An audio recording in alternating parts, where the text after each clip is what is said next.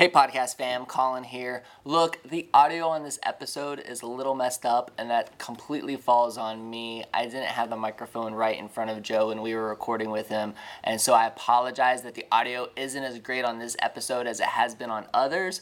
We're over a year in on this podcast, and we are still figuring things out, so thank you for bearing with me. I apologize that the audio is not as great as it should be, but the episode with Joe is great the interview was awesome, and I hope you enjoy it. So thanks for listening. You are listening to WHOA Podcast, coming to you from Gainesville, Florida. Good morning, everybody, and welcome to another episode of the WHOA GNV Podcast, the podcast bringing you businesses and individuals that make you go, whoa. I like that. That was good. That was good. that one felt good.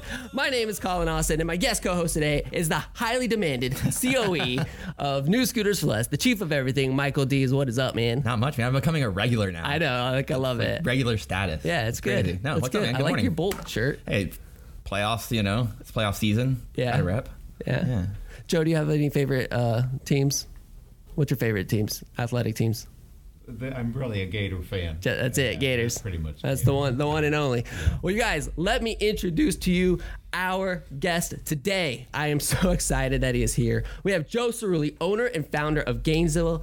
Excuse me, Gainesville Health and Fitness. I know how to say the word Gainesville, guys. I've been I've been here for 19 years, and you guys, he has focused his life on two things: helping people become healthy and building a company culture that inspires people to become the best. His clubs rank globally in the top percentile for sales, management, and community service. Joe, thanks so much for being here, man. You're very welcome. This is Thank you. this is going to be exciting. I, uh, you know, this is this is somebody that I think you, if you're in the Gainesville entrepreneurial scene, you admire from the outside in for for so long, and then when you get to actually meet Joe, you're just like, wow, he's Whoa. really cool.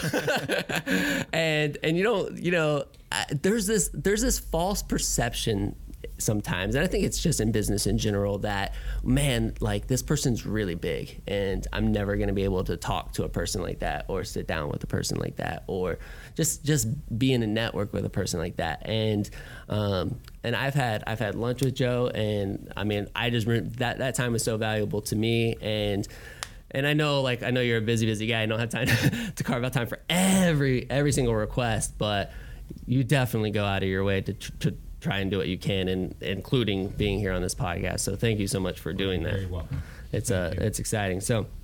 You guys, we're gonna get into Joe's story, and I have a bunch of questions for him. But before we do, I want to write. Today is May 13th, and I want to remind everybody today is the last day, the last day to sign up for the Rap Spot giveaway. Rap Spot is our first sponsor, and if you don't know already, because we've only said it a million times, like go get signed up to win this wrap. Rap Spot is giving away a vehicle wrap. It's a $2,500 value, and what you have to do to get entered is to go to whoagnv.com, click giveaway, and then and then there's just a little form on there, and you just register to win, and that's it. And we're going to be giving it away this Friday, May 17th, my birthday.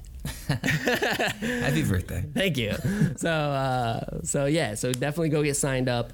Today is the last day, and um, I just want to thank RapSpot again for giving us that. It's been awesome. We've had a lot of entries, building up a lot of awareness, uh, you know, for this podcast. And and I'm again, this is we're going into episode 53. It's year two, baby, and I'm just super excited for everybody who has just jumped on board and supported this podcast for the last year. I cannot wait to see what God does with with this thing over the next several years. It just uh, I get goosebumps thinking about it.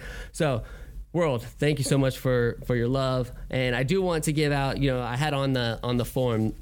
And I've said this before, but on the forum it says, "Hey, if you go follow the WHOA GNV on Instagram, Facebook, you follow me on Instagram. There's like six six things that you have to do. And if you do that, then I'm going to give you a shout out. And I got one shout out to give today to Alexis Gill. Thank you so much for the love and the support. You are awesome, and that's it. Thanks, Alexis. Ready to get into it? Let's, you let's got go. questions? No, let's, go. I'm ready. Let's go. I'm pumped. So, Joe, now I know that a lot of people have heard your story, and it's a fascinating story, and I and I want to hit that because we always hit the origin story. Um, but then I, I have some really great questions that I want to get into. So why don't you give us like the the solid version of your Gainesville health and fitness story, and we'll take it from there. Well, I, I don't know when the story actually began. I, I didn't know when the story actually began until once I was at a conference, and um, it was back in 1985. And at the conference, the people who were putting on the conference came up to me at 5:30 to tell me they just found out the keynote speaker wasn't going to show up, and they asked me if I would give the keynote, and I said like, "What do you want me to talk about?" and they said, "Well, just talk about how you got into the business." And um, so I said, "Okay, but let me get away from here for a while so I could think about how it all began." And and when I, I went back and I started really thinking about it, I realized it all started when I was seven years old, and it was because of a mother who was a nurse who used to always tell me as a little kid, he goes, "Just remember, as long as you got your health, you got everything." She told me that all the time, and it really sunk in because it got me watching TV, watching exercise shows on TV. It got me to want my first set of weights, which I got when I was nine years old. And um, and when I looked, that was really the beginning because I started bringing my little friends into the cellar, teach them how to lift weights. Eventually, high school, I brought my whole football team. I started teaching not in my cellar anymore, but to the YMCA, teaching them how to lift weights, all the way to coming to visit somebody in Gainesville and needing a place to work out. I was here for 30 days. And the girl I'd come to see had a brother who was a member of the Steve Spurrier Health Spa, and I asked if I could go work out with him. And and when I was done, and I did obviously, when I was done, I went to the manager, told him I was in town for 30 days. I didn't have any money to be able to pay to work out, but I'd be willing to work for free if he let me work out for free. So that 30 days was the beginning of my entire career, and that was when I was 19. Isn't it fascinating to look back at that time now? Oh yeah, because you realize there's little moments in time that if that thing didn't happen, that wouldn't happen. If that didn't happen, that would have never happened. And you realize there's an entire correlation to everything that occurred in your life with just little moments in time. So that was one. Now, I know for a while, well, like, were you living out of your car, if I recall correctly? Well, see, the first five years I was in the business, I worked for six companies that went bankrupt. I lived in closed Oh, down man. buildings. I lived in health clubs I worked in. I lived in my car. Um, but I never wanted to get out of the business because every time a business went bankrupt, I'd say, you know, I know a year's worth of that stuff now, and if I quit now, I'll lose that entire year. And I'd work for another one. It would go back. I say, now I got two years.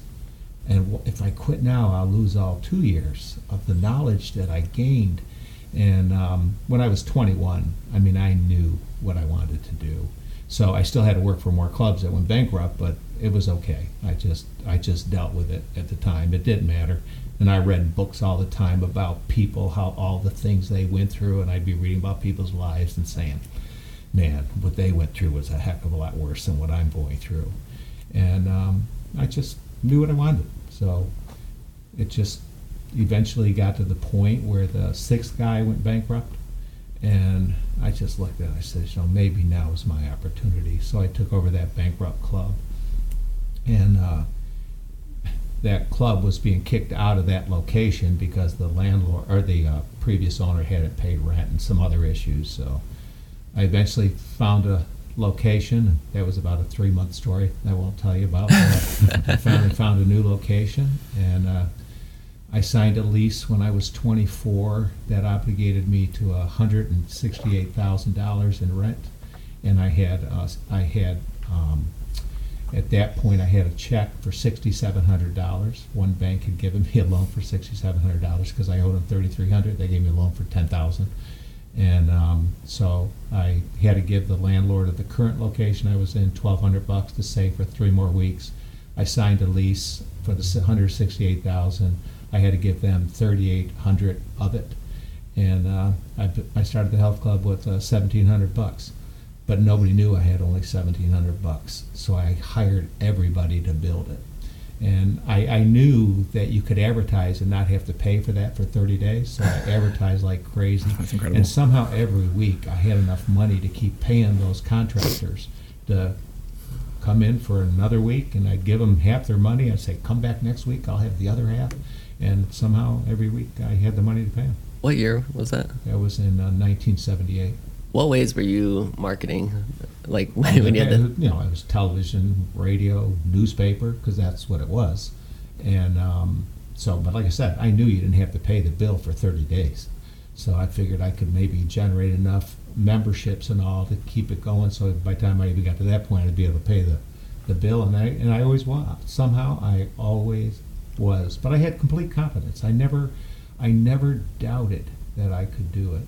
And um, so was fortunate. It worked all the way through. I mean, were there any days where, I mean, you never doubted, but like, you're like, this is due tomorrow?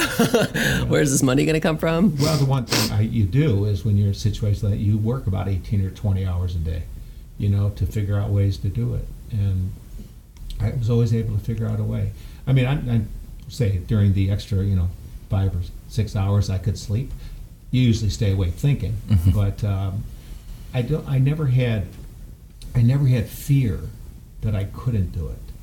You know, it doesn't mean you have to. You don't have to be thinking and thinking and thinking. It doesn't mean you have some anxiety, but you know that you can do it in the end. And I had no doubts I could be. Well, I guess the reason I had no doubts is I there was no like there was no plan B. That's all there was, and there was nothing else I wanted to do. So I knew, I knew I had to make it work. And remember, I had I had five years of experience of watching other people, and one thing that I am good at is watching other people, the good, bad, and the ugly. And even for people who were like who are not like good managers that I work for during those periods of time, I would still say there's got to be something good they do. I got to just watch and pick up the something good they do. I mean, I grew up in a really good family, so I knew the bad things you didn't do. Um, but it's amazing how many people who run business, not who run business, maybe who manage business, and this is not a wholesale thing, but there's people who will do things to cut angles, cut things short, and um, and I just learned, you know, from that. But I also realized I learned a lot of things well before that. I mean, I learned some really good qualities from my parents, you know, which was being working hard and, and being honest and those kind of things, which you know are critical, you know, in in business. And um, because you know that you can't ever grow a business unless people can trust you. And the only way they can trust you is if you keep your word all the time. But when I, you know, look back, I, I, I could remember, you know, the first year I was in the business, uh, I worked for 11 different managers. I mean, the first thing you learn is don't become the manager. but, uh, but, yeah, probably one of the guys that made the biggest impact on me was the manager, was my manager for three hours. And um, I mean, I learned something from him that I, when I was 20 years old, I said, that is really cool. And it had to do with a guy, and I, I could never remember his last name. I remember his first name was Peter. And I'd only been in the business now for a couple months. And um, he came in. He had just come in from Salt Lake City because a company that bought the Steve Spurrier Health Spa was out of Salt Lake City. And they brought him in to be the manager. And when he came in, he introduced himself to me. He asked me if I'd give him a tour, and I did. And as I was giving him the tour, he was actually showing me how to give a better tour. And I thought, this is really cool. He's never even been here before, but, but he could tell me how to give a better tour. And I looked at it positively, not negatively. And when he was done, he went in and he met with the uh, owners of the company. After about two and a half hours, he came out and he comes over to me. He goes, Joe, can I talk to you for a second? I said, sure. He goes, Joe, you're new in sales, right? And I said, yes. He goes, and they gave you goals, right? And I said, yes. And if you accomplish the goals, they give you a bonus. I said, yeah. He goes, did you accomplish it? I said, yes. He goes, did they change the bonus? Did they lower the bonus after you hit it? And I remember saying to him, yes, but I can still do okay. And he looks at me, he goes, okay, I'll see you in just a few minutes. He left, goes back in with those guys, comes back out, sits down with me. He goes, Joe, I just want you to know it was really nice meeting you. He said, but um, I just resigned. He said, I would never work for a company that promised something, and when you deliver it, they change their promise. Mm. And he said, I'm going back to Salt Lake. And I, as he was walking out the door, I said, That is really cool. you know, I thought, you know, I will never make a promise to somebody that I that I don't plan on keeping. And I said, I will think through any promises I make in business, but even if I think through it and then later I realize I made a mistake, I said, I'll still do whatever it was I said I'd do. And it was just one of those simple little lessons that um, he just brought to the forefront. And so just little things like that is, you know, how you learn. Yeah, it's amazing how little things like that stick with you for so long. Um, So then all of a sudden we had this giant company. like fast forward. So I mean, when you said when did you start your Gainesville Health and Fitness Center? You said that was seventy Did eight. that in 1978. Okay, Yeah. so nineteen seventy eight, and then you know you have you have bills coming in. You're like, ah, I can. I know I got thirty days to get this paid. Boom. I mean, how long did it take before you were like, okay, we've really got something here? Well, I always thought we had something From the very Um, beginning. From the very beginning. Oh, and real quick, I mean, you said you didn't. You said you didn't have a plan B. Like, I mean, as an entrepreneur, do you recommend having a plan B, or no, I recommend not having a plan B. just Yeah. this? This is it. Too We're gonna make it. things, When things get real hard, you stop and go to plan B. Okay. Um, if you have no plan B, you have no choice, and you'll figure out a way, you know, to make it work. But um, like I said, I learned how to make, uh, you know, bring in revenue from like nothing, and so as it grew, then we grew. You know, I'd look at situations, I'd say now is the time, and one of the things is I never had fear of growing. You know, when we had an opportunity, I grew and because I knew I had to get big. Now, sometimes, you know, in business, you can be motivated. One of the greatest motivators is fear, right? So, you know, motivators that somebody's bigger and better is going to come into town, and I got to get bigger and better before they come into town. So that always inspired me. Take the next thing, do the next thing, do the next. And I never worried about the money. I, when I tell you, I never worried about the money. I never worried about the money. Uh, as I can give you a good example. Um, it's something I just learned. I've learned over the years, and that is when you start with nothing, and you probably know this, you risk everything, right? Now, you know what happens to people? They'll start with nothing, risk everything. Now they got something, and now they start avoiding risk because now they got something to lose. And um, I, But isn't that just because there's so much more?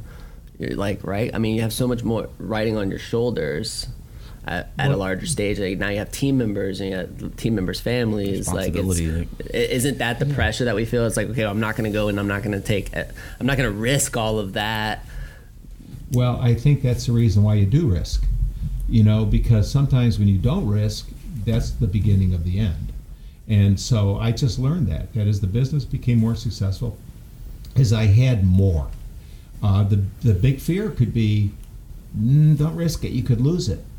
I mean, I'll give you a perfect example though, and that was Tioga.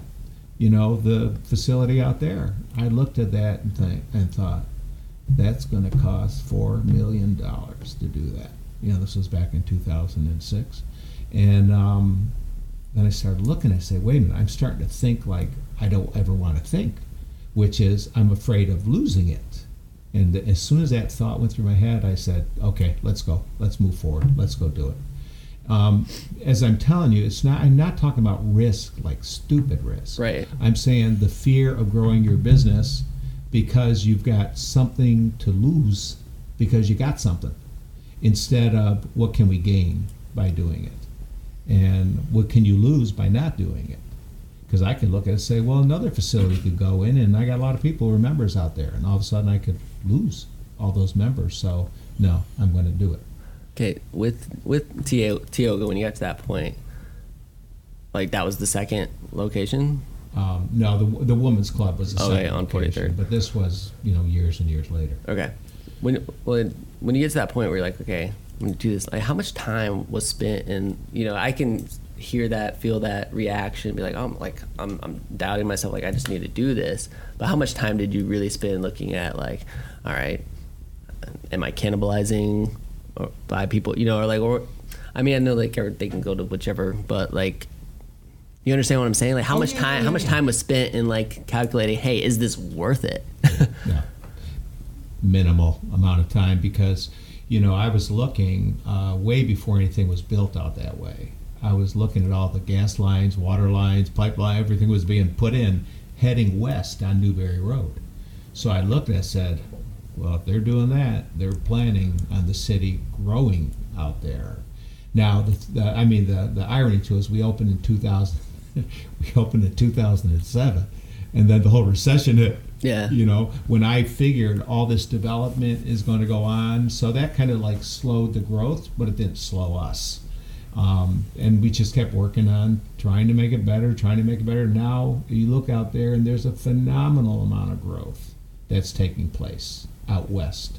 And so it was the right thing to do, but I knew it was the right thing. But do you even let things or the possibility of things like that slow you down? Like, I mean, there's a, I mean, even right now, I would say right now, there's a lot of discussion about, oh, what's going to happen in the We're on the economy? like, we're on the verge, we're on the bubble, everything's going to pop. Like, what, you know, and you hear all this stuff. Like, as as an entrepreneur, do you just like have to put it out and just keep keep going and just like don't even let that affect your decision making, or or should you? Like, should you? Well, you just have to be able to think through those situations when they happen. I give you the example, which is 2007.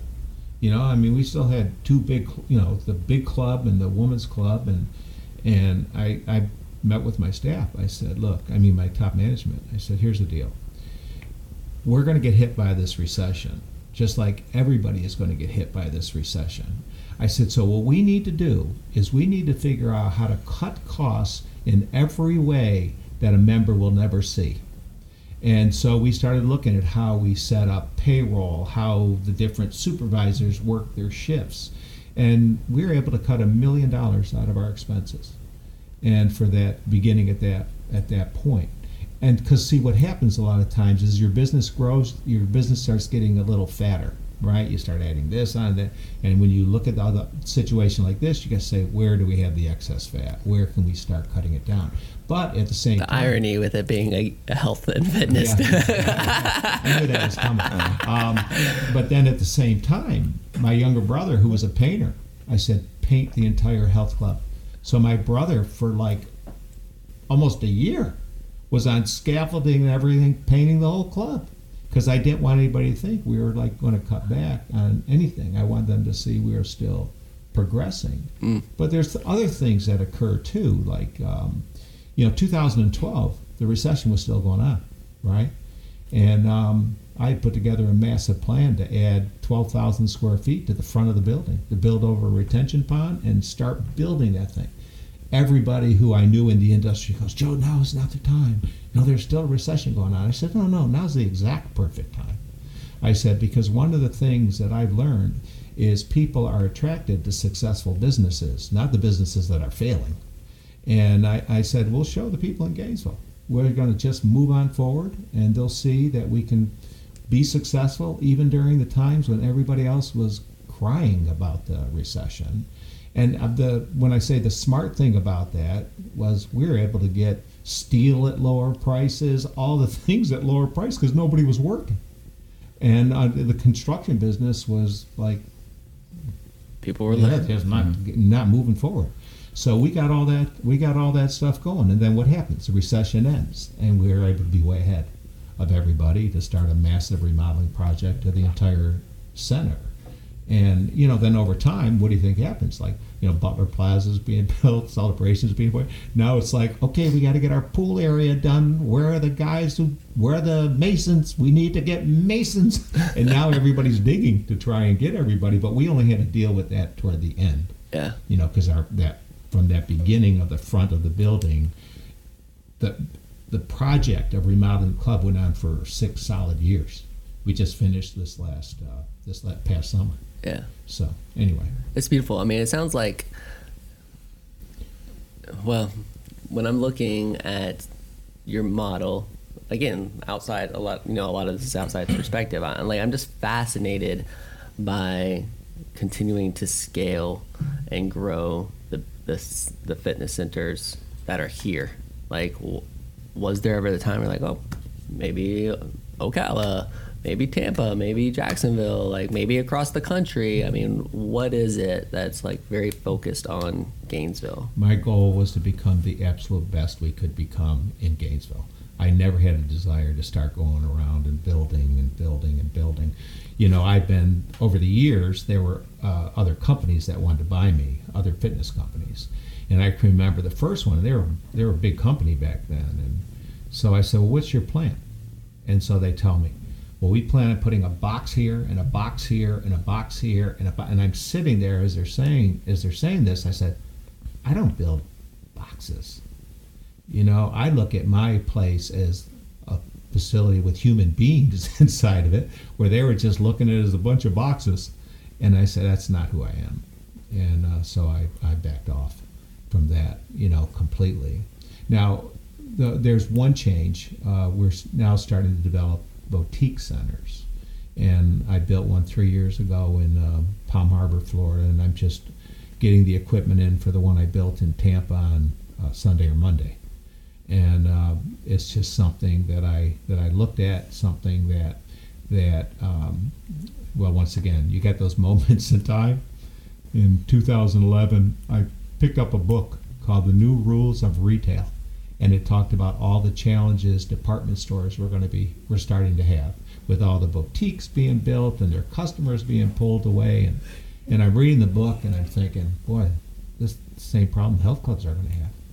So I I have a great architect up in New York who's built health clubs all over the world and and uh, he's his name's Rudy Fabiano, but he has no ego. I mean, he's he's the, the best in our industry, but he.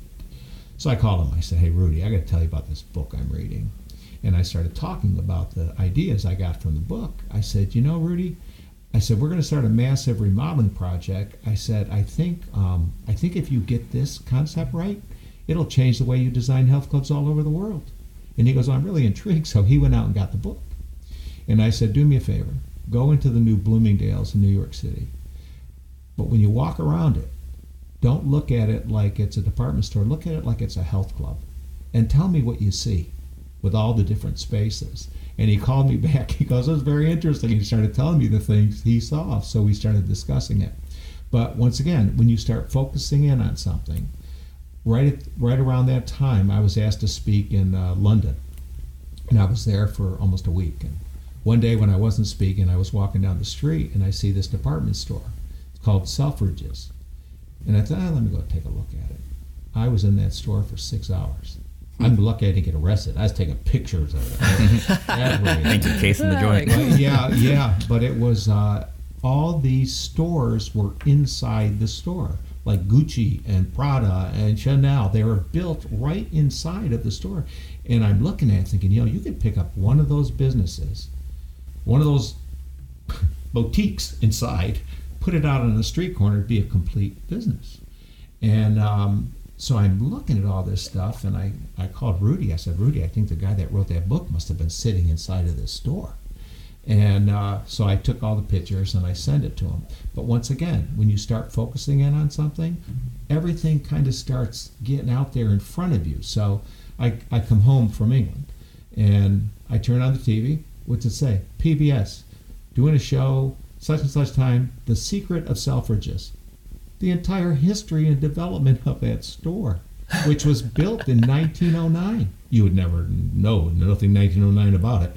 But um, so I watch it and then I ordered the DVD and I sent it to Rudy. I said, Rudy, watch this and you'll understand exactly, you know, what I saw. And that became the beginning of this massive remodeling project that we did over six years. But I mean, here's the irony of it. I ordered a couple CV DVDs, and Deborah Butler, who's developing Butler Plaza, I said, Deborah, I got something. I want you to watch this. And she comes to request our rehab center. And um, she goes, okay. So about two weeks later, I said, Deborah, did you watch that video? She goes, watch it. She goes, I have my entire team watch it. She goes, we will be building stores that are like Selfridges. So it's like one thing leads into another. But if I didn't pick up that book, it would have never. I mean, I guarantee if I was walking down the street and I saw a department store, I, I would have never even walked into the department store. But when I was just telling you earlier about the boutiques, you know, that I built in Palm Harbor and now in Tampa, we have a program inside the health club called X Force Body, and it's a phenomenal, phenomenal program. And one day I was looking at it and I go, hmm, I wonder if I can do what I thought about when I was in Selfridges. If I could just take this model, put it somewhere else, and it could work, see if it could work all by itself. So I opened the place in Palm Harbor uh, simply to learn. And uh, so I did it for three years and been building a place in Tampa and got it all built. Now we'll be opening up in the next couple of weeks um, to take what I learned from Palm Harbor now and apply in Tampa. And it's in South Tampa, so it's a much more dense population than what we have in Palm Harbor. But I'll keep learning and see how that leads to the next one. And you know, I mean, I know what I would do there. I have those in the Tampa, Clearwater, St. Petersburg area, but I'm learning. I'm still learning. So it's not like I have to go real fast to do it. I just got to keep learning. So, like I said, one thing leads to another. How much time are you spending on like seeking out or figuring out the right locations, the right places? Like why, like why Tampa? Why Palm Harbor? Like why? Well, it just it it just so wor- it just so uh, ended up that uh, there was a, a girl that I knew down in um, Clearwater who worked for a personal training center who was phenomenal. I, and I always knew she was phenomenal at what she did, but the person who owned it, I think, didn't appreciate how great she was. Maybe could even be a little jealous when you have an employee who's more popular you know, than you are. Oh, that's and uh, one day she called me up and she told me I, I, I just got fired. I said, really? I said, um, why did you get fired? And she went through and she said why she was told she was fired. I said, that's not the reason you were fired. I said, I'll tell you, I'll tell you why you were fired. And um, you know, she had a little boy, and I said, "Did you get any severance pay or anything?" She goes, um, five days. And she'd worked for this company for four years, never took a vacation, never got a sick day, never took a day off. And um, so she went through everything. I said, Man, that's great news. And she goes, What do you mean? I said, You're going to work for me now. I said, We're going to build a place right by you. Um, and so I found a location, which was by her. You know, I wanted to get some because I knew she had a little boy and everything, and I wanted to have it close to where she lived. That's so So I crazy. found, so I found this uh, location, and it was a nice looking shopping center, strip mall, but it was very nice looking. And uh, just negotiated and built it. When I started looking around Tampa, I had a friend of mine who was a broker taking me all around Tampa. And I'm looking at all the strip centers because that's where you want to put this particular thing. And I'm looking at them going, I would never put a facility in any of these strip centers. I said I'd have to remodel the whole strip center to make it look like I'd want it to look to put in my own my own boutique. And um, so uh, about a year ago, um, she said, "Hey, they're really developing a new one. They're took this, just building it, and it's really nice." So I went over there and I saw it, and I go, "This is the kind of center I'd want to be in." And it's in South Tampa, which is a great area. And um, so I started negotiating on the lease. Well, I had a lawyer out of Chicago who's great negotiating the lease. so anyway, we signed the lease, um, you know, a while a while ago, and um, started building it. I guess probably last September, and it's all finished now. Like I said, so the, we're just waiting for the equipment to come in, and um, and we're putting all the open houses and all the PR and everything together because I was thinking about it. You know, just like you have to think about marketing and all. I said, where's one of the best ways to get good PR down there? And I said, the Tampa Bay Bucs are a pretty popular team. So what I'm doing is uh, uh, through one of the uh, cheerleaders, uh, who was a cheerleader like 25 years ago, she's sending a message out to all the cheerleaders who are at least 45 years old now. And uh, we're going to run a trial program with about 10 of them to show what we could we could do to them because I know they're all so well known in that area. And we have some media people coming in who are going to go through the program, and we know what we can do to them, and it's dramatic what we can do to them. And uh, so we'll, we're getting all that stuff going, you know, right now. Dude, it's so interesting. I mean, just uh, like I like. I just think as an entrepreneur, sometimes you can be very impatient, right? And it, that just sounds like a very patient process. I mean, you've you've had uh, like you've had the centers here in Gainesville for a long time now. Now these boutiques because you recognize this opportunity. Um, I don't know. I'm just fascinated by like. So how long will like will you just spend time focusing on the Tampa store and then, or, you know, the the Tampa studio and then being like, all right, now the next, now No, the next, now the the next, next, or yeah. are you already looking? No, not yet. not I yet. want to get this so one you're just going waiting for the opportunities. and learn what it is because the opportunities will be there. But the super thing is, this particular um, girl is um, she's she's Bulgarian. She just became an American citizen about three years ago. Hard worker, just a great personality, connects to people really well, and I can really develop the business through her, which is what I want to do. And uh, I mean, I go down there, I meet with the I meet with the different people, but How often do you see yourself having to go down there? maybe once every two weeks.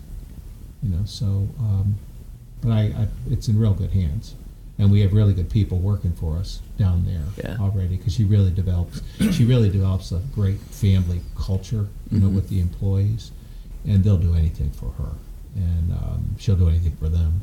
So no, we'll just we'll see. I said I'm I'm learning. I accept the fact that I'm learning that I don't know it all, and um, we'll keep figuring it out as we move forward. But you know, as you know too, growing a business is a matter of being able to delegate responsibilities to the right people, and then holding the people accountable and following up with the people and not disconnecting yourself from them.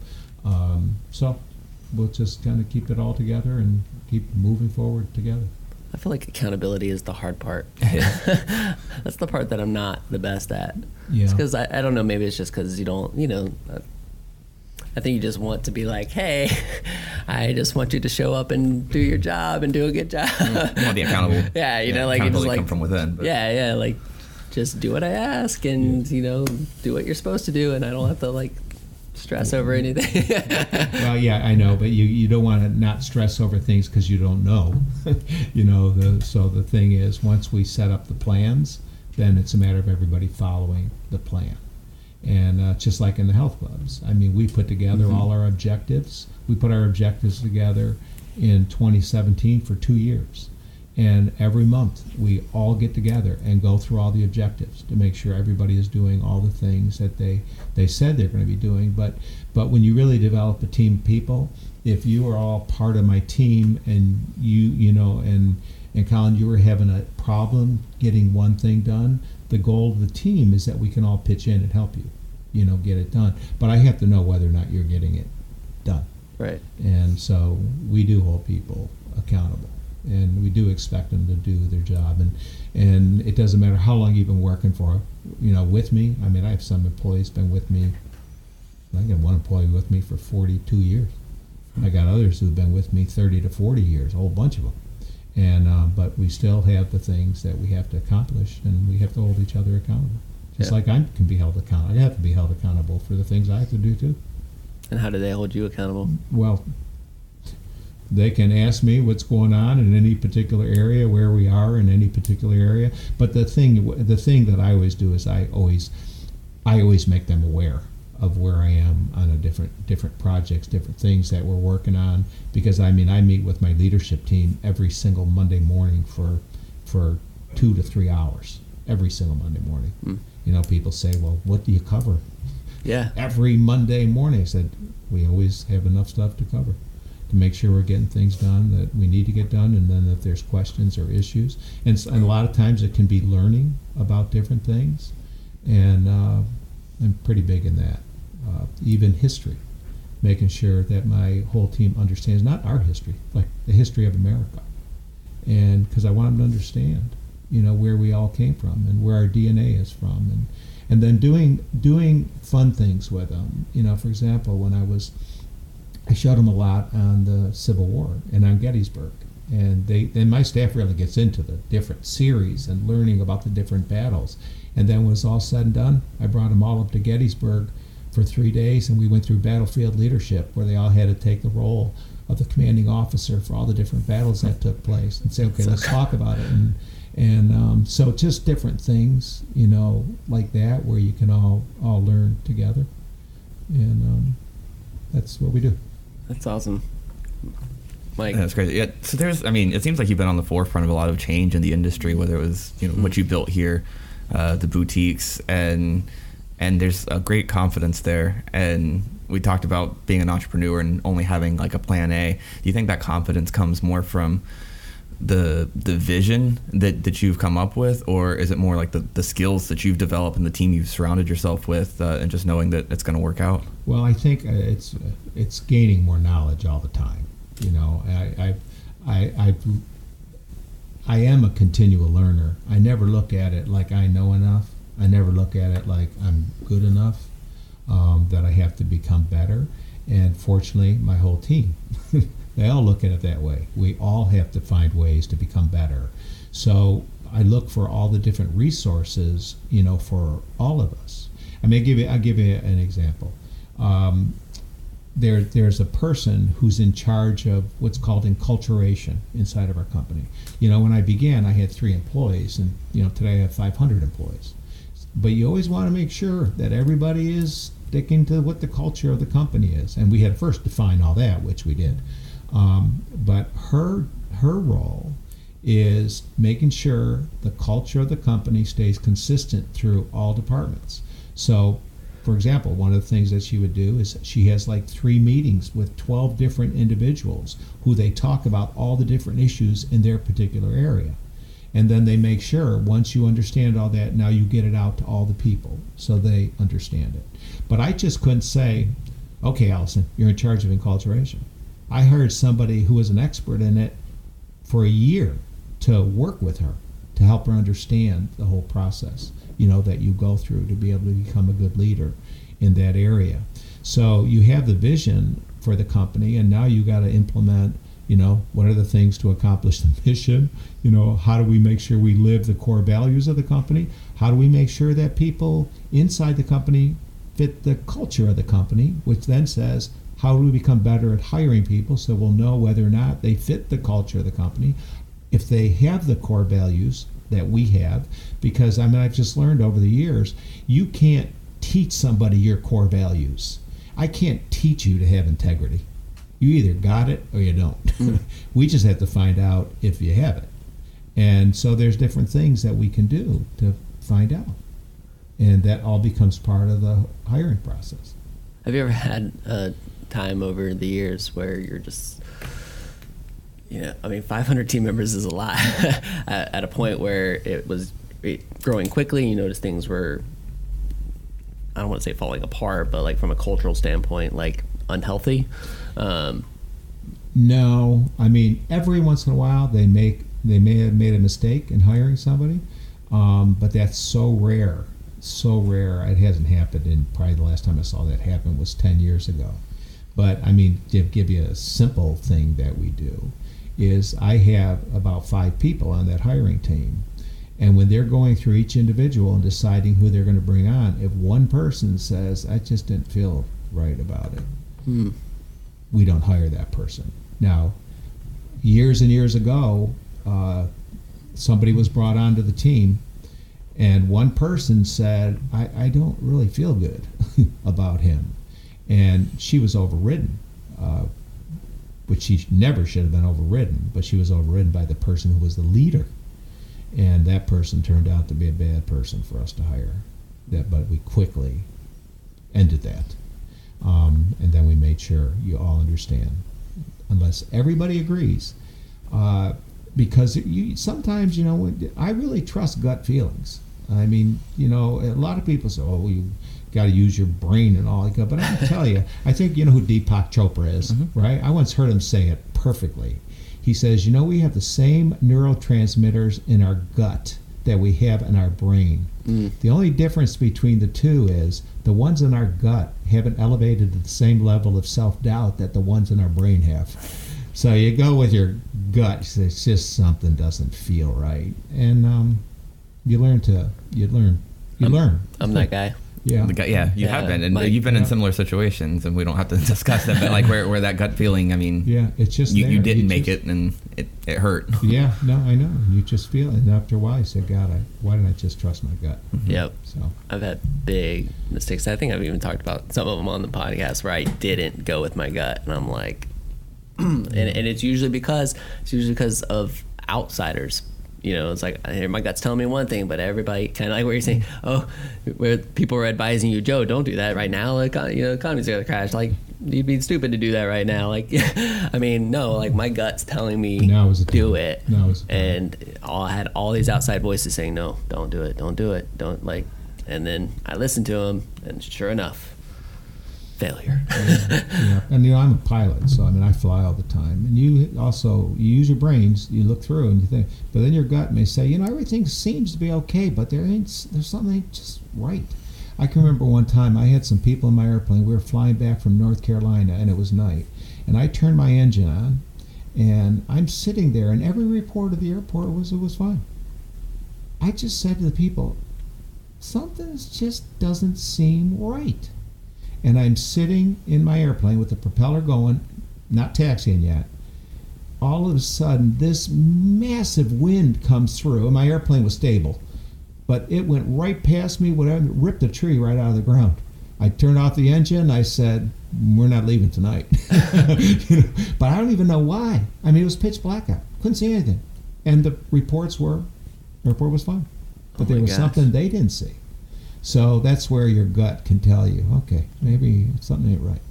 Where did the passion for flying come from? Is that something you always had? Well, you know, it was funny. When I was 21, I read a book called Think and Grow Rich. Mm-hmm. And uh, I was so inspired at the end, I wrote a list of 10 things that I wanted to do. And it was funny because it was right after I got down to my last 12 cents. And but I got I got the book and um, I wrote my list out and um, I think it was number five on my list was I'll become a pilot and own my own airplane. And you know I read that list all every night, every morning for years and years and years. And um, by the time I was 24 and a half and I started building the club, I didn't have time to read it anymore because I was working 18 hours a day to build the club. There was no difference between going to bed and not going to getting up in the morning anymore. And um, but when I was, it was funny because when I was 28 years old, I was sitting in my office in my first health club, and a friend of mine who was a lawyer who was also a pilot, and I'd flown with him. He comes inside my office. He goes, "So, you ever going to learn how to fly a plane?" I go, "Darn, that's on my list." And I said, "Where do you learn?"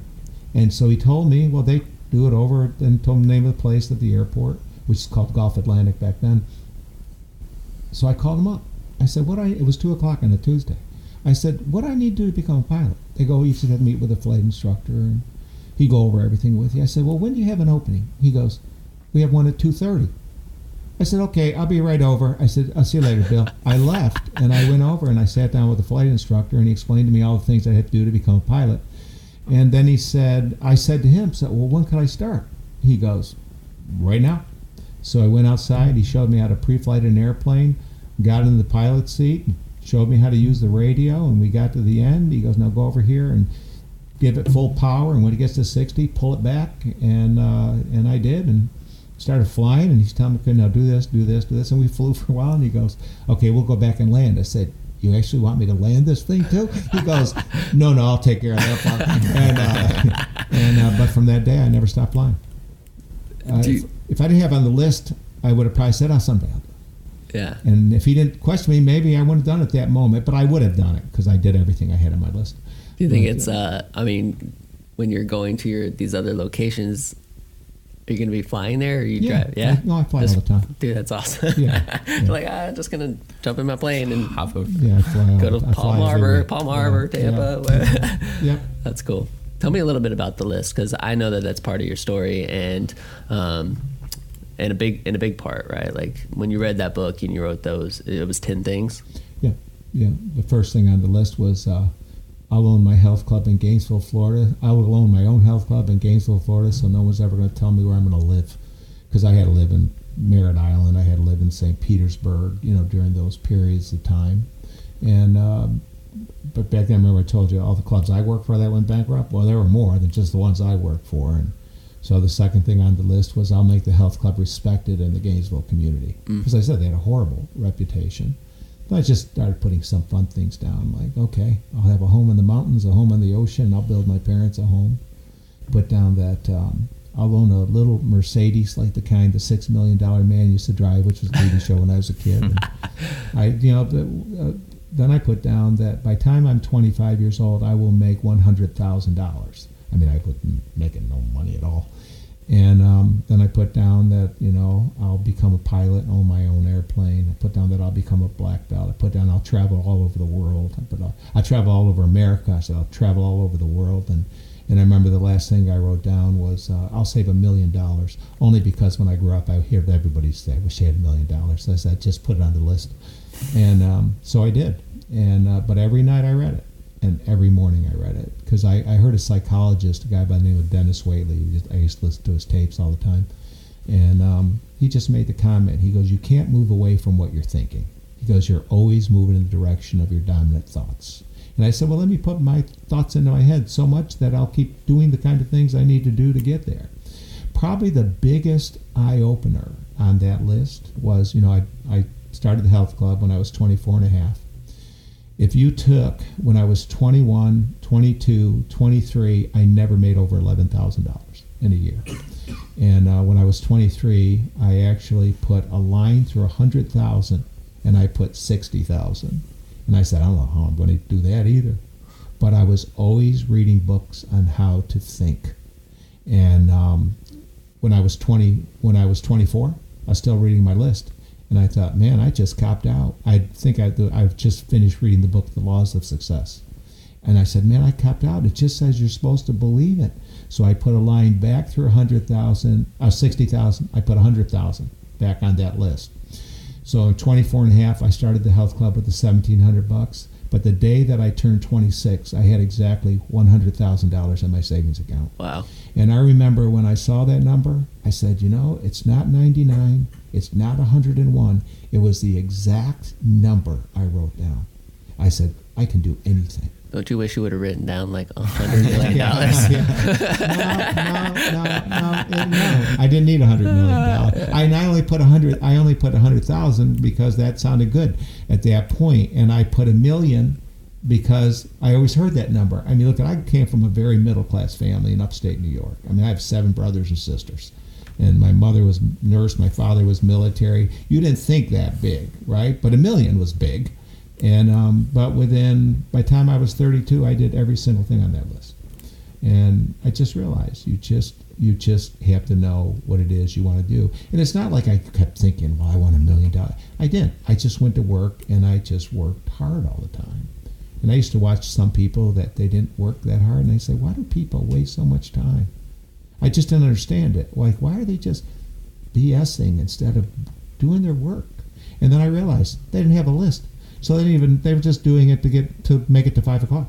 Yeah. You know, to go home, and I wasn't I wasn't doing that. Yeah, me neither. So, I know. Do you have a? Do you have another list? I didn't need to put together another list because I knew what the. I think the list became projects. You know, okay, the next project, the next, because it's not like I want all these things. I right. don't. You don't need all these I possessions. don't. I don't. You don't I, care I, about them. I never thought about those. I figured if all the other things go right, if I want something, I can buy it. Um, but the focus was never on that. The focus was always on how do we make the business better? How do we make the staff better? How do I help the staff become better? And those were the things that always that always drove me.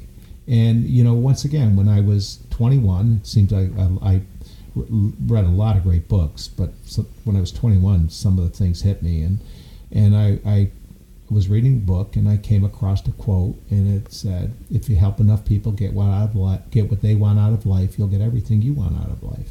And I read that, and I go, "Hmm, that's what business is all about. It's not about you. It's about how do you help other people."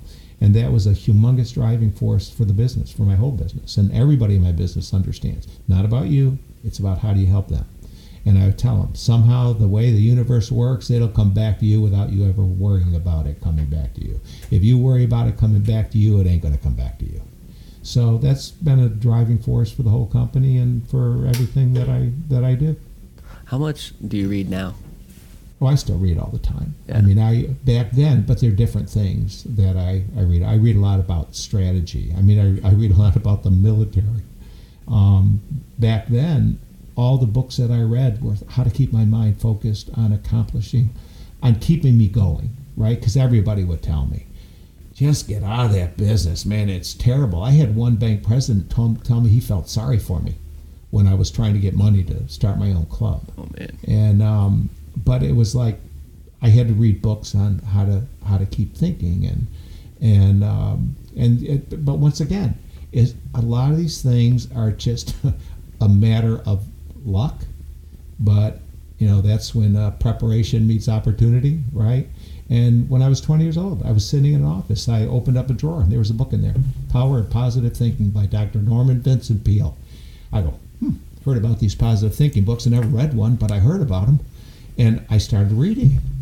And I'm, I'm reading about these people who accomplished these phenomenal things by the way that they thought. I remember I'm reading this book and I'm going, I got a mind just like these people have. Why can't I accomplish something? So I, I remember, I said, brand new in the business, brand new salesperson. So I set a, I set a goal. I said, I'm going to become the top salesperson in this entire company. And they had clubs out through Salt Lake City and everywhere. And um, three months later, I was the top salesperson in the entire company. And I remember saying, How did that happen? And then I realized it. When I put this thing into my head, then I started doing all the things it took to become better at what I was doing. Even there was a guy who ran a health club down in Ocala who lived in Gainesville. He didn't have a car. but I knew he was really good in sales. And I said, How about if I drive you to work every morning, early in the morning, but I'm going to talk to you the whole time about sales? And that's what I did. And I learned a lot, you know, from him. That's Um, incredible. But, That's but that's, awesome. I mean, you, but you just, when you have those things, all of a sudden they just become huge opportunities for you because because that that book um, just kind of got my brain thinking. But then I got transferred, and I got transferred to uh, Merritt Island, and I had to live in Cocoa Beach. I had to live in a Holiday Inn, and I would go to go to work all day. I'd go back at night to the Holiday Inn, come back the next day, go back to the Holiday Inn. I hated it. I I knew Merritt Island wasn't where I wanted to live. I'm from Merritt Island, by the yeah, way. but I, No, mean, I visit. I visit. Merritt Great- Island sucks, Mike. I just had to mention it at that Yeah, point. yeah. I have, no, I have great friends from down there, but I knew it's not where I wanted to live. And um, I can remember one day I was driving to work, literally. Now understand, I'm 20 years old. I mean, I got tears coming out of my eyes. I'm thinking, I hate it here. I don't want to be here. And I decided I was going to quit. And then I thought, well, what am I going to do when I quit? Like go home? I have great parents, but I wasn't ready to go home and live with them again. So I thought, well, maybe I can find another book.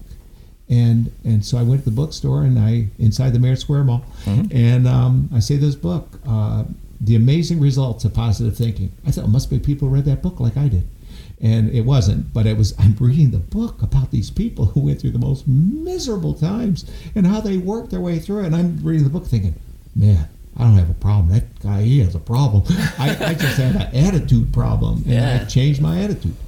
And I changed. I like it here. I like it here. And I, everything about it changed, and um, that was the beginning of that. And then eventually, when I was asked to come back to Gainesville, and that was another long story. I won't go through the whole thing with it. But when I was asked to come back to Gainesville, uh, when I was 21, and this guy from Louisiana asked me if I wanted to manage the club in Gainesville. Um, of course, I said yes. You know, I wanted to be back. I thought maybe I better go get another book. So I went to the bookstore and I see this book, Think and Grow Rich by Napoleon Hill. And I thought, well, that's a cool title for a book. And I took it off the shelf and um, read on the back said, this book is responsible for more people becoming millionaires than any book ever written. And I thought, not that I ever thought about becoming a millionaire. I thought, but that's a pretty cool thing to be able to say.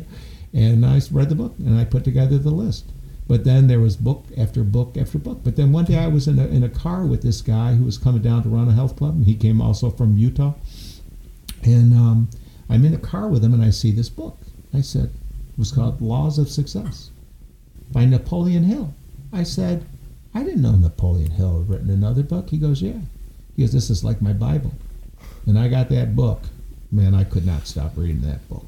oh, what was that one called? Laws of Success. Laws- the oh. 16 Laws of Success. I've read Think and Grow Rich. yeah, but- that's this is about this thick. it's a big book, but it's a great book. But it's uh, let me just tell you like how things go. I put together my personal list, but when I started, uh, you know, back in '96, '97, right around there, I had a meeting with uh, my key people that I thought was going to last eight hours. That lasted six months. We kept working out, working out, working out.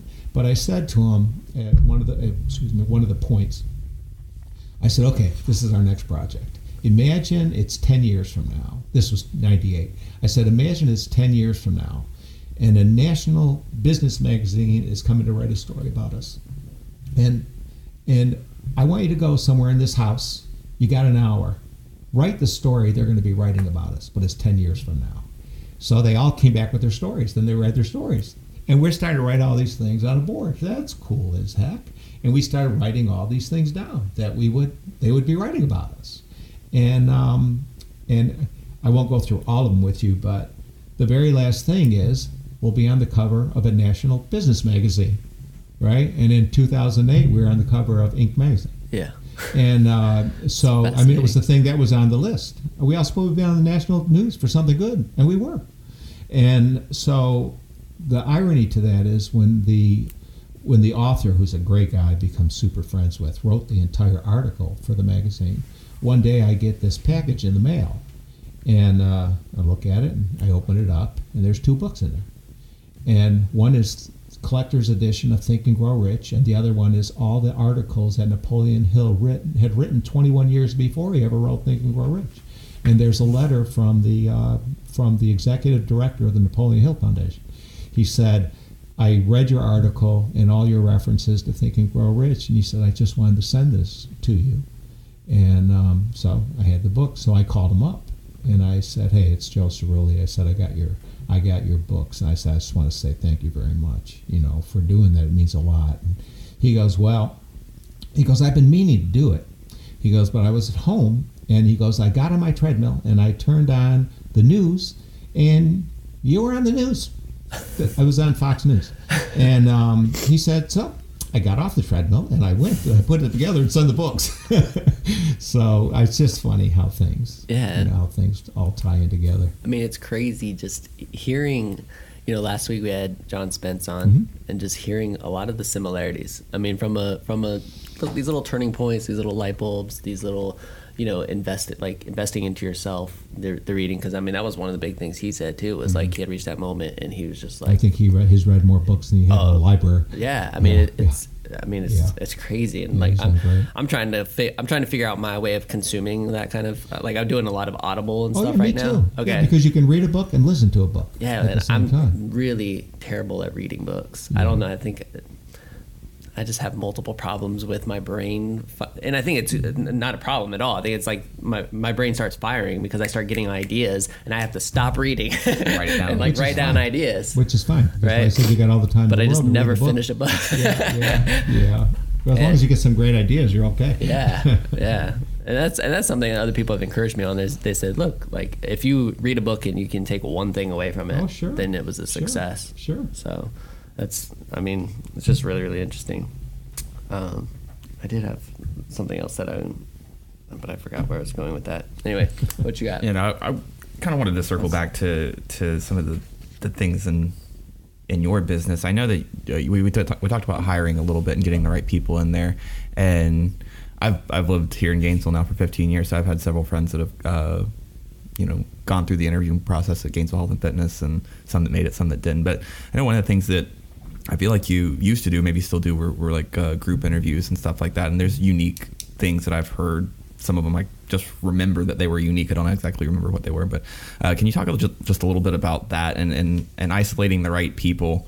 Um, does that even ever even change as we go from Gen X to millennials to now Gen Z? Um, you know, how do you how do you isolate those those people and what are those interviews like? Well, what doesn't change are the core values of the company, right? What doesn't change is the culture, you know, of the company.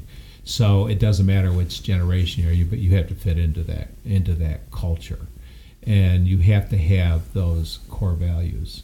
So if if we have a thing in our in our culture that's built around the fact that when people talk to you, you listen to them and you could do a simple thing like just ask eight people to write about themselves for five minutes and then stand up and read their stories. And then you can just look at everybody and see are they listening to him? Are they listening to you? Are they listening to you? Or do they all of a sudden start writing more things about themselves that they just thought about? If they do that, they'll never make it, you know, to the next interview. But if now different people you go through the things, now we want to know do you actually listen to them? So it could be Mary.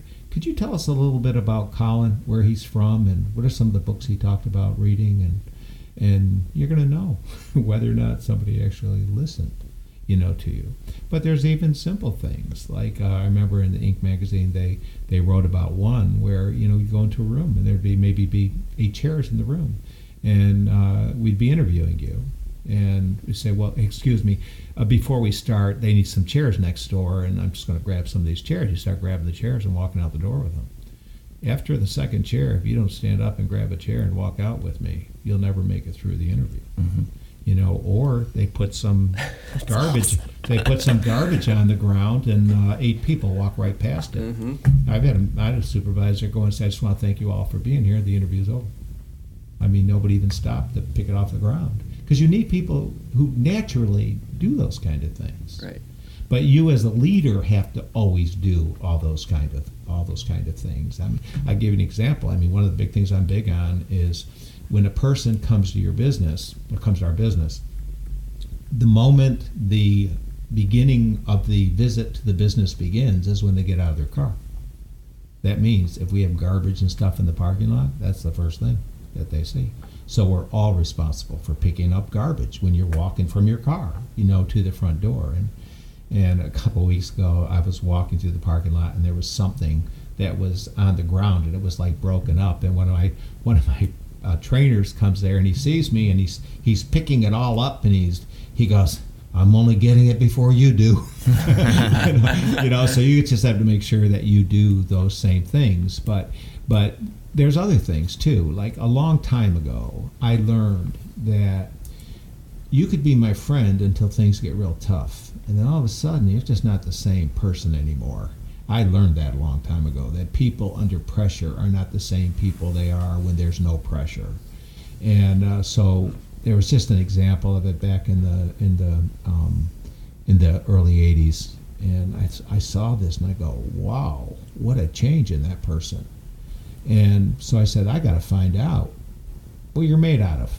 The question is, how do I put you under an intense situation that I'm going to learn what you're like under an intense situation? So, I mean, knowing what I know, I said, we're going to take every person through a high intensity workout. It's going to be miserable.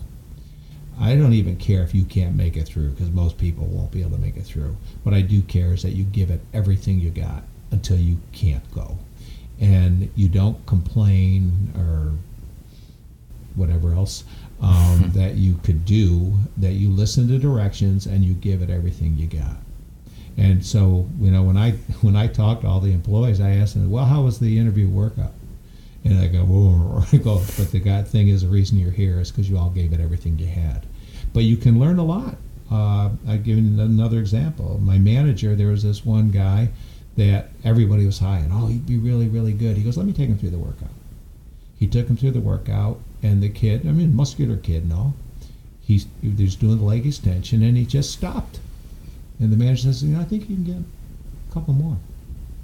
So he does a couple more, and he stops. He goes, you know, I think you could still get another one.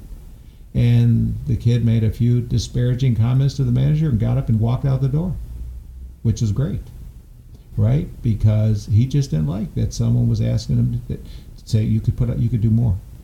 And um, so I want people to just do it. And uh, it's not like we're going to be, you know, dictators when they're there, but I just want to find out that you'll give it everything you got, no matter what, because that's what you show in your work, too. So everybody does it. Even if you're going to work in the kids club, you're going to do it. We're going to start sending new scooters for less team members through. I mean, I've been hoping that for a long time. Like, so send them over there, let them go through that. Yeah, yeah, Oh, yeah. Okay, it's time for the second part of your Yeah, interview. yeah. You're going to Gainesville Health and Fitness, and this is what you have to do. I've you had other businesses request that? yeah, yeah. No.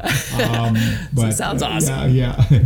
But anyway, it's uh, it's just a it's just a way I can make it miserable on you and see and see how you are when Yeah. you're when things not, are not so great.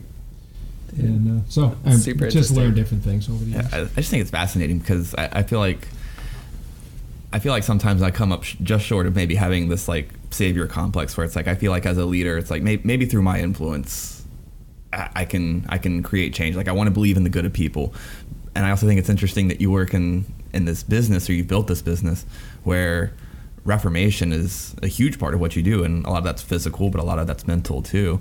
But that it's so when it comes down to hiring people, it's it's about just you, you've either got it or you don't. Well, I can give you a perfect example back a long time ago when I was reading all these books, right? How to think, how to think.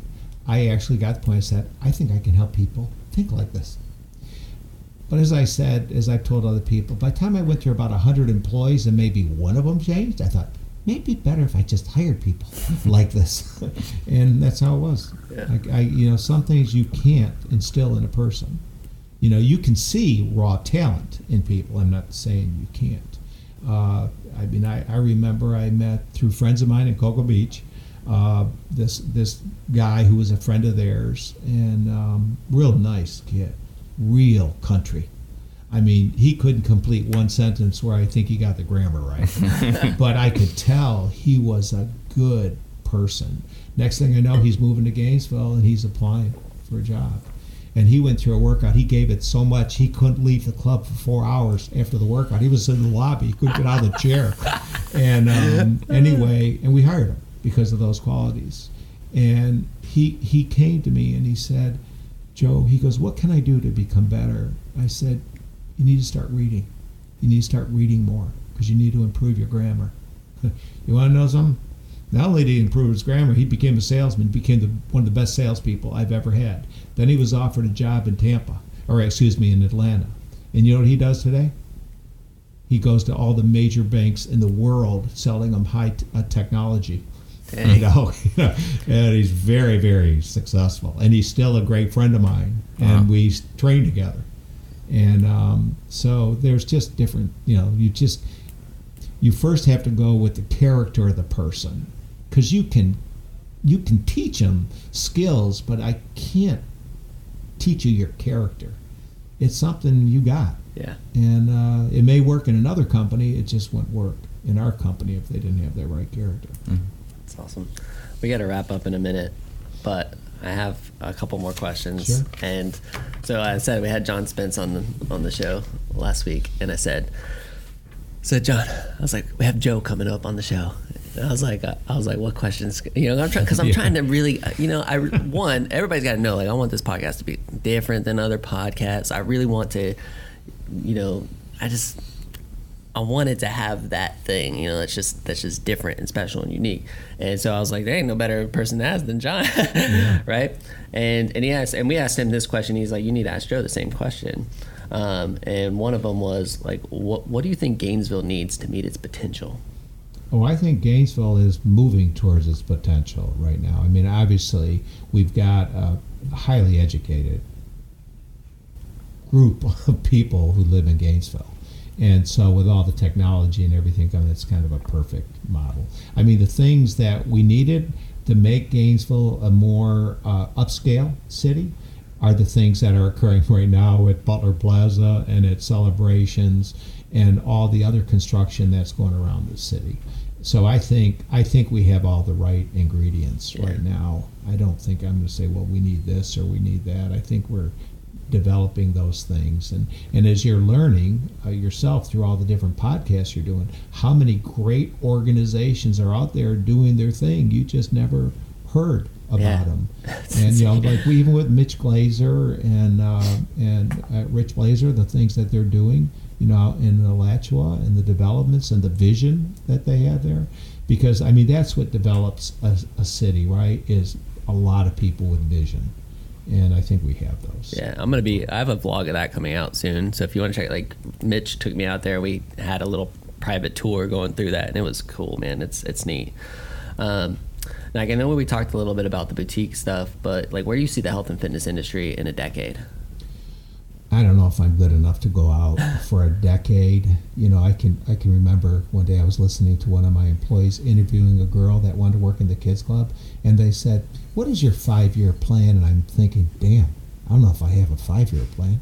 You know, it's Well, just it's really of- hard these it kind days, of- right? I know because it just evolves. so It evolves all the time. The one thing that I do know is that uh, the human body still needs exercise. And it's just a matter of finding out the kind of things that you have to change and adapt and adjust. I mean, heck, my first health club was 1,500 square feet. My current one, big one's 80,000 square feet. You know, so there's a lot of things that change. And it's, it's um, it, the one thing in the industry is uh, that's growing up throughout the whole world is virtual reality. So the the thing is, how does virtual reality tie into what we do inside the clubs? You know, like at our women's club, we've just instituted a lot of virtual classes. So we have all the regular schedule of classes, but there's times when we don't have classes, so we have a whole schedule of virtual classes. So you could go into the group X room and do the classes with a screen and a teacher, you know, on the screen. I mean, if you look at like Peloton, I mean, that's one of the things that mm-hmm. they're doing. Obviously, that's making them very popular, but it's one of the things that's growing inside of our industry. You know, the other things is the use of technology um, inside the clubs, which will have its challenges. You know, where when you come into the club, they can track you, everything you do, and kind of get an idea of all the different places you go. Oh, even even some of the clubs are sending you an email based upon where they see you, the information based upon where they see you spending most of your time. But there's also going to be all kinds of laws. And I don't know how I actually feel about that, of knowing you walk into the club and you know you're being tracked. Yeah. everywhere. But you're being tracked on your phone. Yeah, I We're all mean, being tracked Apple on right our now, phone. my Right. iWatch. Oh yeah, no, no, no, no. Oh, no. my heartbeat Yeah. right now. We buy our own tracking devices. my beats per minute is. yeah, yeah. and Somebody else may know what your heartbeat uh, per minute are.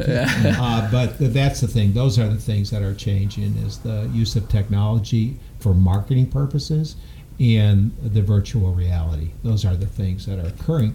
But there's also something else that we did too, because I knew this would be coming, and that is really discussing recovery.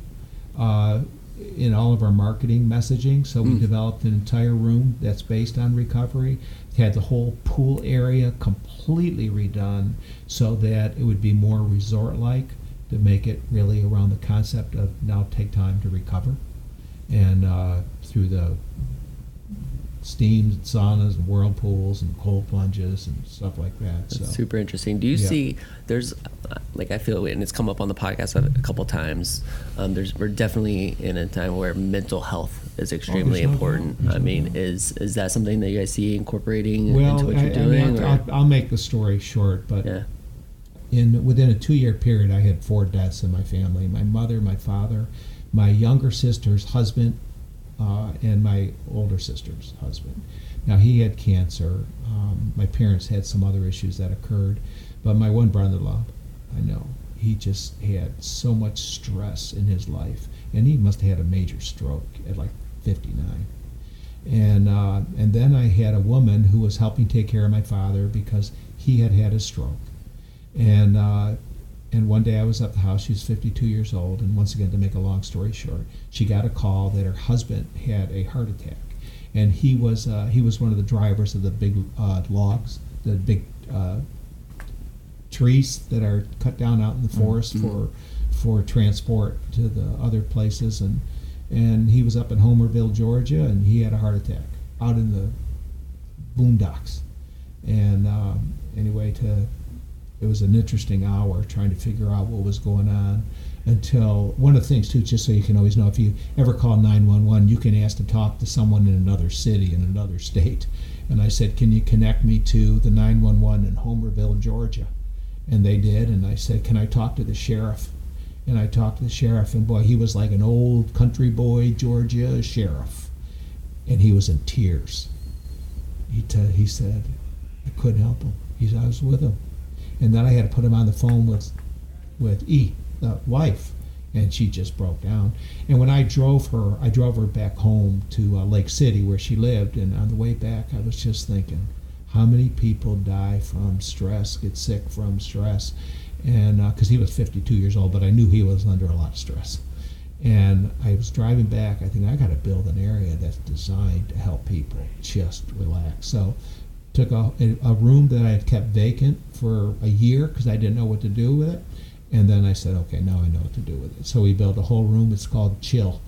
And um, it's got really, really high end massage tables in it that you just sit down and put a coat into it, and you'll get the, the best massage. and it's all water that's constantly hitting your body. And uh, so that was the beginning. And then uh, when I talked to the architect about the pool area, I said I want to continue this. He goes, "Look, I'll build a pool area that's like a hotel resort," and that's what we did.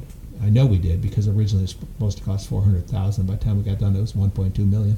So I know we accomplished it. That's super interesting. What are you reading right now? Well, actually, right now I'm, I'm On a break? No, no, no. Oh, no, no, no. no. Uh, it's actually called Pale Horse. Pale horse. And, and the only reason is I, I I'm part of a group called Vistage. You may be familiar with Mm-hmm. and they bring in great speakers. And the last speaker was a 30 year uh, veteran in the army, and he was in, really involved in strategy and teamwork. And so I listened to his presentation, and which was exceptional. And I downloaded his book, so I'm listening to that. I mean, I listened to one right before that, which is a military but not military, and um, it's called "Can't Hurt Me." And uh, I mean, you better be ready for. I mean, every other word out of his mouth is. but, um, but the story he tells is incredible, incredible.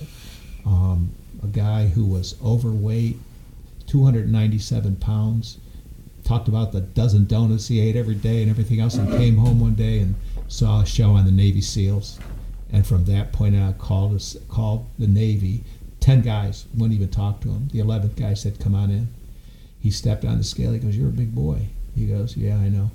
And uh, he says, Okay, here's the deal. You want to become a SEAL? You have to lose 106 pounds in three months. And he did.